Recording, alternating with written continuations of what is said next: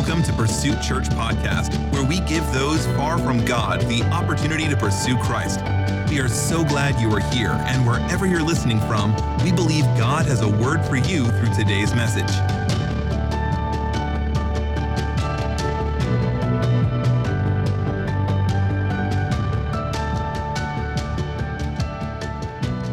I want to look in the book of Exodus before you're seated. Exodus chapter 3, verses 1 through 5. Exodus chapter 3, starting with verse 1. It says, Now Moses was tending the flock of Jethro, his father in law, the priest of Midian. And he led the flock to the back of the desert and came to Horeb, the mountain of God. The angel of the Lord appeared to him in a flame of fire from the midst of a bush. So he looked, and behold, the bush was burning with fire, but the bush was not consumed. Then Moses said, I will now turn aside and see this great sight, why the bush does not burn. So when the Lord saw that he turned aside to look, God called to him from the midst of the bush and said, Moses, Moses. And he said, Here I am. Then he said, Do not draw near this place. Take your sandals off your feet, for the place where you stand is holy ground.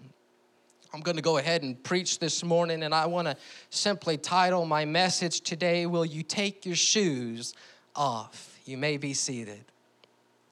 Will you take your shoes off? My title today is a bit comical, to me at least because it's something I hear church almost every day. Every time I enter, every time I enter my house, my wife will ask me, "Will you take your shoes off?" Now, I didn't grow up in a family where this was required, so I actually find it a little annoying. But I'm finally learning to take them off. I'm learning to just I've begun to just take them off at the door. Don't get me wrong, we fought about it several times. We used to argue about it all of the time, but I've begun to cave in and decided to start taking my shoes off at the door. That being said, church, I suppose I can at least thank my wife today for giving me the title of my message Would you take your shoes off?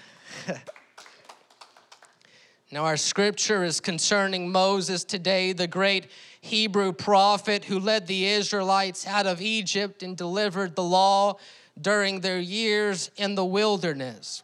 And in scripture, uh, it became clear that Moses uh, was a man who was divinely appointed for a specific time and place in history. And God had used Moses, and God had a purpose for Moses. But, but Moses' church was not so gifted and so unique that he was able to be used in ways that other men and women cannot be. In fact, he was a man of excuses. He was a man of shortcomings. He lacked talent and experience that other people had. And he was self aware. He knew this. And he questioned many times whether he could really do the things that God had called him to do. And if Moses never did what God had called him to do, well, God would have just used somebody else, somebody that was willing to be used. But nevertheless, Moses eventually ran out of excuses and he quit arguing with God, and instead he got on God's side and realized that even though it was going to be scary and tough and tiresome, and frightening at times, if God had called him to do it, then it was up to God to help him do it. And in the same way, God has a mission for every single individual.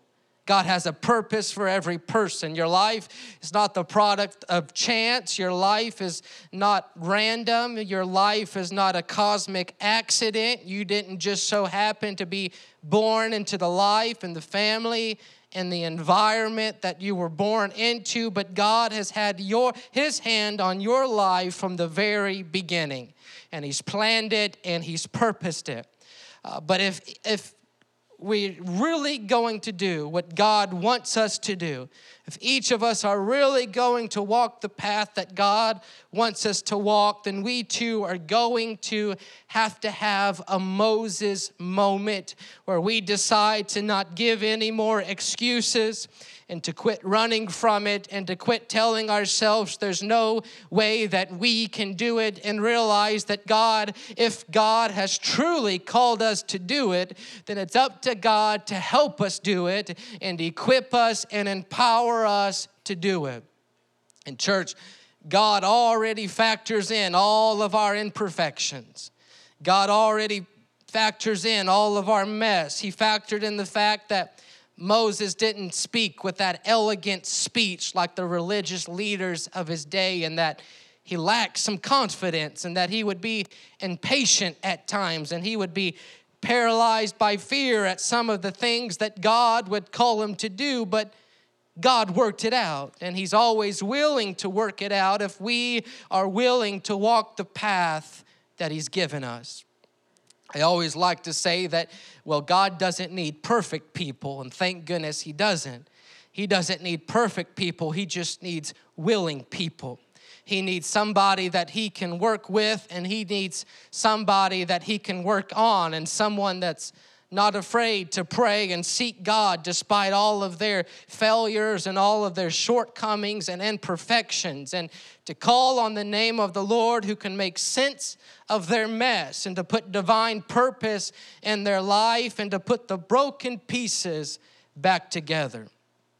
God doesn't need perfect people, He needs prayerful people because prayerful people will seek him. And when they seek him, they will find him. And where the presence of God is, church, there is always purpose. And that's part of God's great plan for our life that we would find him, that we would find his presence, so that then we would find our true purpose for life. People often want to know, they ask questions like, Well, what is my purpose in life? What am I supposed to be doing? What is my calling? What should I be doing? What is God's plan for me and my family? And I wouldn't know, nor would anybody else, because you've got to be the one willing to get into the presence of God yourself and find it. You've got to be the one willing to search for it yourself. And you've got to be the one willing to lay aside all of your preconceived ideas of a good and successful life and all of your wishes and dreams and plans and, and really just get into the presence of God and, and ask Him plainly, What is it, Jesus, that you want me to do? What is it that you're calling me to do? What is it that, that you have planned for me in this life? So that's what had become important to Moses to do the will of God. It would have been easy for Moses to continue a life, a career in Egypt, seeing that he had become part of the Egyptian royal family. He was raised and adopted and raised by Pharaoh's daughter, trained to be an Egyptian Pharaoh. It would have been easy to stay in Egypt, would have made sense to stay in Egypt. But he realized that he was going to have to lay that plan and that idea aside, even if everyone else disagreed, because that might not be the plan that God had for him. We find in Scripture that it clearly was not God's will for Moses to stay in Egypt. And Moses would learn this himself as he would seek God and he would find the presence of God. And it was in God's presence that he began to find his true purpose and his true calling and what God really wanted him to do in this life. And while there was a purpose for his time in Egypt, Egypt could not produce the man that God needed and the wisdom of Egypt, as profound as it was, and the science of Egypt, as advanced as it was, and the culture of Egypt, as refined as it was, none of it could produce the kind of person that God needed because Egypt cannot produce a child of God. I spoke about Egypt a couple weeks ago, and I think I mentioned it last week. I've been studying that part of the Bible, but Egypt represents the world and the world cannot produce a child of God. We will never find a true and fulfilling God given purpose from the world. People try, in fact, most try to use the world to find their purpose. But it's a very temporary and not completely fulfilling version of purpose because only lasting and fulfilling purpose comes from a lasting and fulfilling source, which is God. A God given purpose is the only thing that is lasting and fulfilling. And Moses would realize this. In fact, the closer that he got to God, the more distant he would find himself from Egypt. And when Moses turns his back on Egypt, then and only then does God begin to develop the man that will fulfill the purpose of God. And so, separation from Egypt is incredibly important. Separation from Egypt is vitally important. It's important that we don't become swallowed up in the bondage of this world's way of living that we understand that our soul, our soul, the eternal part of us, was not made for this world. Our soul needs more than the world. We must not make the mistake of just settling for the world. We must not make the mistake of putting the things of this life ahead of the things of God so that we have no time to pray, no time for the Word of God, no time for his presence, no time to seek him, no time to nurture the soul because our soul is crying out.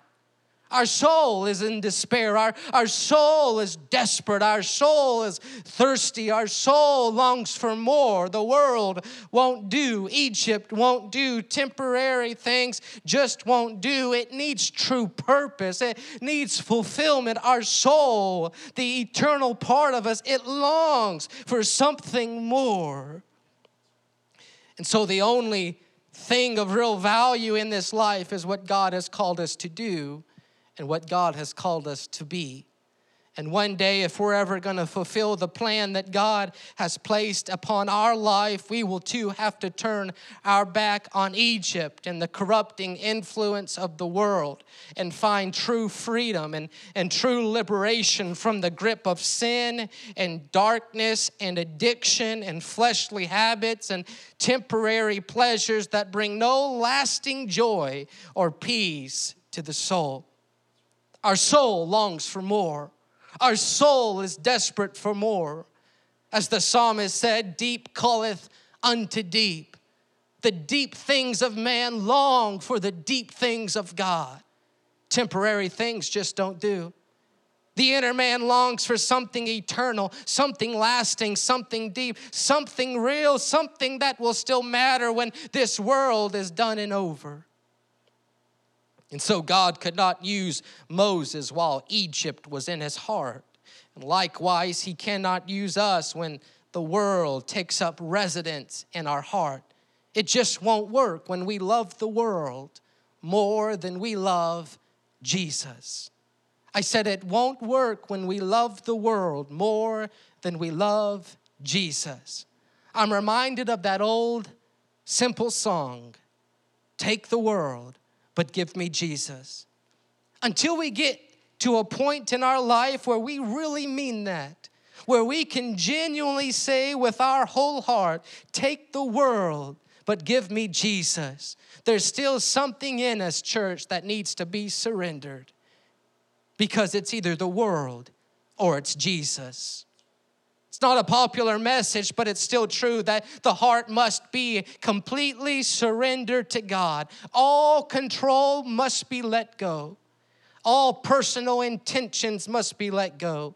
All of our plans and dreams and wishes must be let go. The heart must be willing to be let go of anything and everything to find that authentic and that lasting God given purpose for our life that then in, will, in return will bring lasting fulfillment. And so, just as there came a time and a place in the life of Moses where he had to surrender the things of Egypt, there, came, there comes a time in our life of every individual whom, whom the God will use where we too must abandon our pursuit of the things of the world and follow instead the will and purpose of God for our life. And then the Bible says one day, God took Moses from Egypt to the backside of the desert.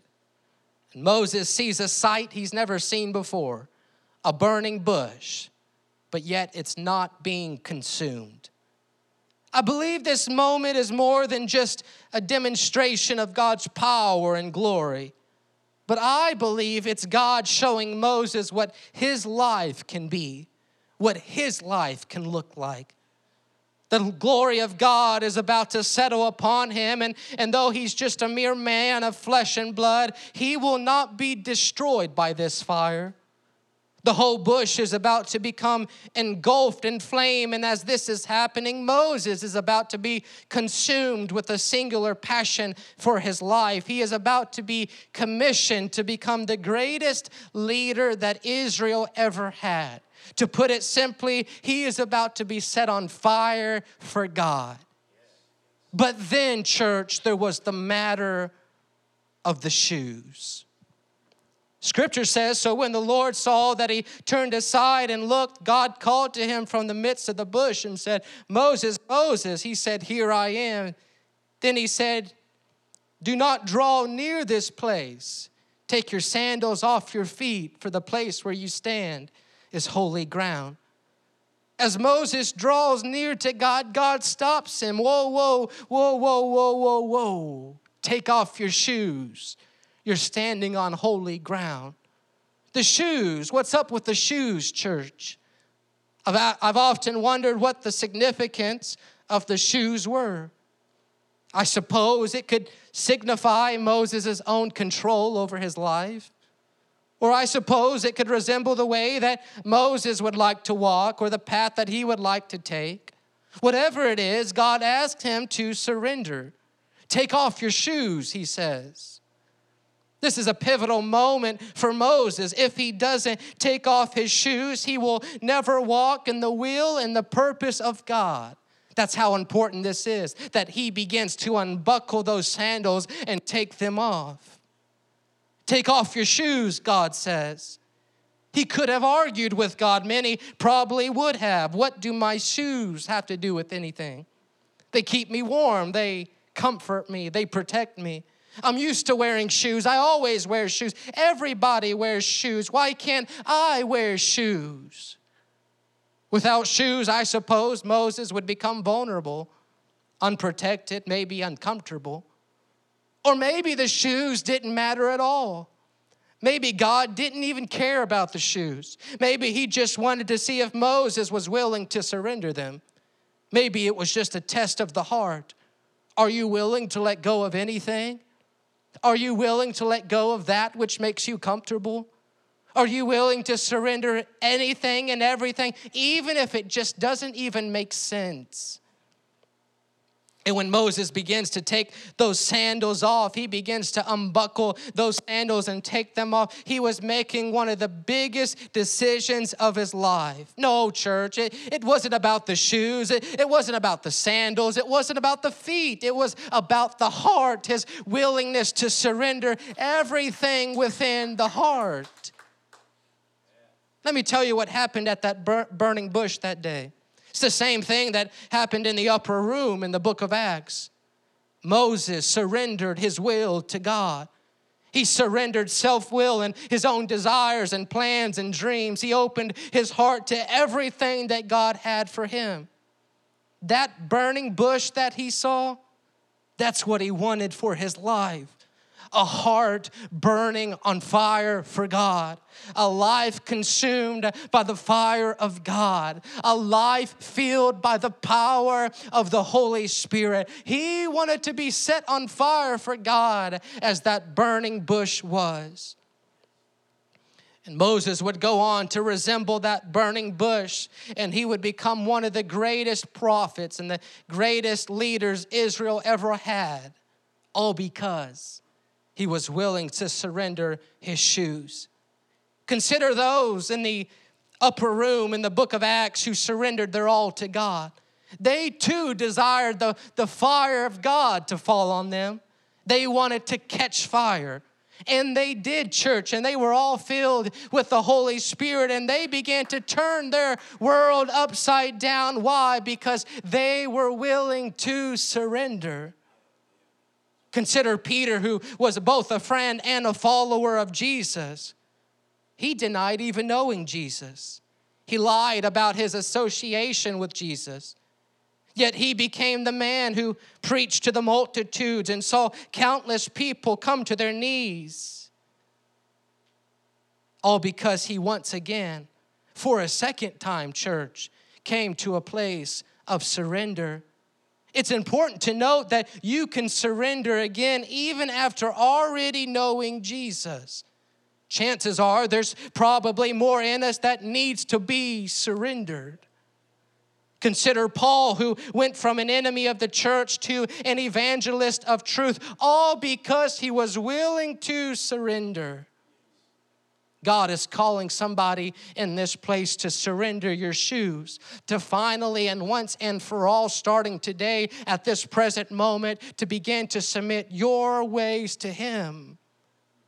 Maybe today you're asking yourself, How can I find my true purpose? How can I catch fire? How can I know God better? How can I have a greater encounter with God? Has everything to do with one word surrender. God says, Take off your shoes if you want to walk on holy ground. If you want more of me, if you want to experience the more, if you want a greater encounter, you're going to have to leave what you brought with you at the door. Take off your sandals, Moses. It's time to surrender. Let's stand, church. For Moses, it was his shoes. But for you and I, it's something different. It's something else. What is God calling you to surrender? One of these days, the world is going to stand in judgment before the judge of the whole earth, and there's going to be a lot of excuses thrown God's way. A lot of people are going to say a lot of different things, but no excuse will do. People will say stuff like this I just didn't see it that way. It just didn't make sense to me. I just didn't understand why. I wanted to do it my way. I thought I knew a better way. I didn't have time. I was too old. I was too shy. I didn't possess the talent. I wasn't gifted in that way. I didn't know how to do it. Or, God, you just didn't understand. There was no way that I could live that kind of life. There is no way that I could surrender that. It would be too hard for me. There is no way that I could do that. Moses tried many of these excuses too, but eventually he understood that no excuse would work. Because despite any excuse we will try to give God, He is still going to ask one day, Why didn't you surrender? Because I was going to help you and I was going to equip you and I was going to provide for you. You would have been able to do it with my help. Church, I want you to think specifically, specifically about your life today, the cares of your life the worries of your life, the things you run to, the things that consume your life, the difficulties in your life, the things that seem impossible, the things that keep you up at night, the things that bother you, the things you deal with, the addictions or sins in your life, the things that you try to hide. I want you to think specifically about your life today. What is it that you need to surrender?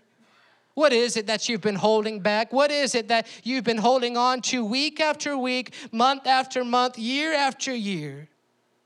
Because that thing is probably what's stopping you from knowing God like He wants you to. That burning bush, can you imagine that burning bush? That's what God wants to do for you. He wants to set you on fire for Him. He wants His Holy Spirit to come upon you. Moses, it's time to take off the sandals. Moses, it's time to take off the shoes. Will you take them off? Thank you for joining us today. Be sure to subscribe and share this podcast with your friends. For more information about Pursuit, visit pursuitchurchar.com. Thank you for listening and see you next week.